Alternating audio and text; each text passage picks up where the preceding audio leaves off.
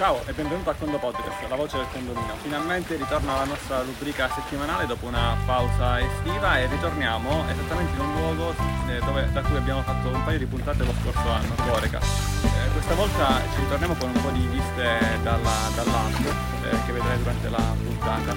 E di cosa parliamo? Di una richiesta d'assistenza che eh, ci ha fatto Maria Teresa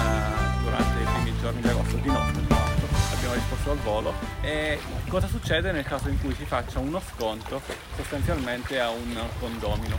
C'è un condomino che ha un debito pregresso di diverse migliaia d'euro a cui sostanzialmente si decide eh, di abbonare eh, una parte, non so, aveva 4.500 euro di debito, se io pago 3.000, 1.500 non li pago. Giusto sbagliato che sia, è quello che sostanzialmente è successo e ci chiedeva eh, Maria Teresa. E allora cosa succede? Beh, eh, in una contabilità fatta male sostanzialmente si dice 1500 le segniamo come pagate, amen. Ma questa è una contabilità fatta male, non è una contabilità di un fondo amministratore chiaramente.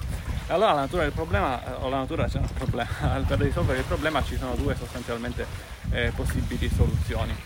Una è che ci, chi è che ci rimette i soldi? Gli altri condomini e la seconda è che a rimetterci i soldi è un fornitore, indipendentemente da cosa sia giusto e cosa sia sbagliato. Nel caso di Teresa era un fornitore che ci rimetteva i soldi e partiamo proprio da questa è un fornitore che doveva avanzare del denaro, in verità era il vecchio amministratore che dice beh avanza 4.500 al condominio, caso strano sono simili a quelli del condomino, facciamo che il condomino paga 3.000 del suo debito e, e 1.500 senza fare cause legali li abboniamo.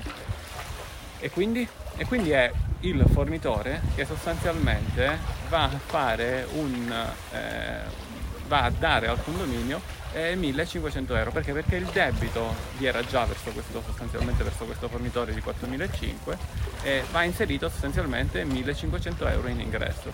Ora bisogna capire se il movimento, precedente, il movimento precedente chiaramente era stato inserito quindi immaginiamo di pagare già al fornitore subito i 4500 e contestualmente lui ci ridà dietro 1500 tutti e due i movimenti devono essere pagati quel movimento di 4,5 effettivamente sarebbe meglio scorporarlo in due movimenti, uno da 3.000 e uno da 1.500 e poi un, un, movimento in ingresso da meno 1.500. Comunque per semplicità 4,5 più meno 1.500. Il fornitore quindi ora ha bisogno di 3.000 euro qui che vengono dati e, e sostanzialmente i 1.500 non ci sono più. Ma questo 1.500, questo movimento in ingresso, non va eh, banalmente eh, inserito eh, così come movimento, ma va inserito in un sottoconto che andiamo magari su un conto eh, di saldo e stralcio eh, in cui nella tabella millesimale l'unica persona, l'unico soggetto che compare è l'unità di questo condomino che beneficia dello sconto, altrimenti i 1500 andrebbero a beneficio di tutti quanti e non solo eh, del condomino. in questo modo facciamo uno sconto al condomino, quindi lui aveva 4500 di debito, meno 1500 in ingresso, a consuntiva per 3000 sostanzialmente di debito.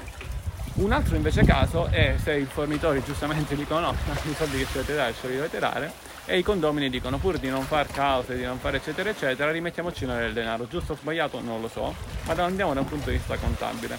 In questo caso sostanzialmente eh, il, il, il, i, i 1500 vanno semplicemente, hanno chiaramente eh, va fatto un movimento di 1500 come prima nel sottoconto verso questa tabella millesimale in cui c'è solamente questo condomino che beneficia di tutto ciò ma dall'altro lato ci deve essere un movimento di più eh, 1500 che va a bilanciare questo movimento a, a, tutta la tabella millesimale generale, tendenzialmente anche con questo condomino o magari senza questo condomino vuol dire che andiamo a duplicare la tabella generale e andiamo a togliere il, il, tale condomino, tale Ciccio Bruno che effettivamente non va a pagare. Quindi in questo caso il doppio movimento più 1500 meno 1500 su un sottoconto dedicato, entrambi con cassa e giroconto pagati, in cui i 1500 vanno ad aumentare il consuntivo dei condomini e i meno 1500 vanno a diminuire il consuntivo di Ciccio Bruno.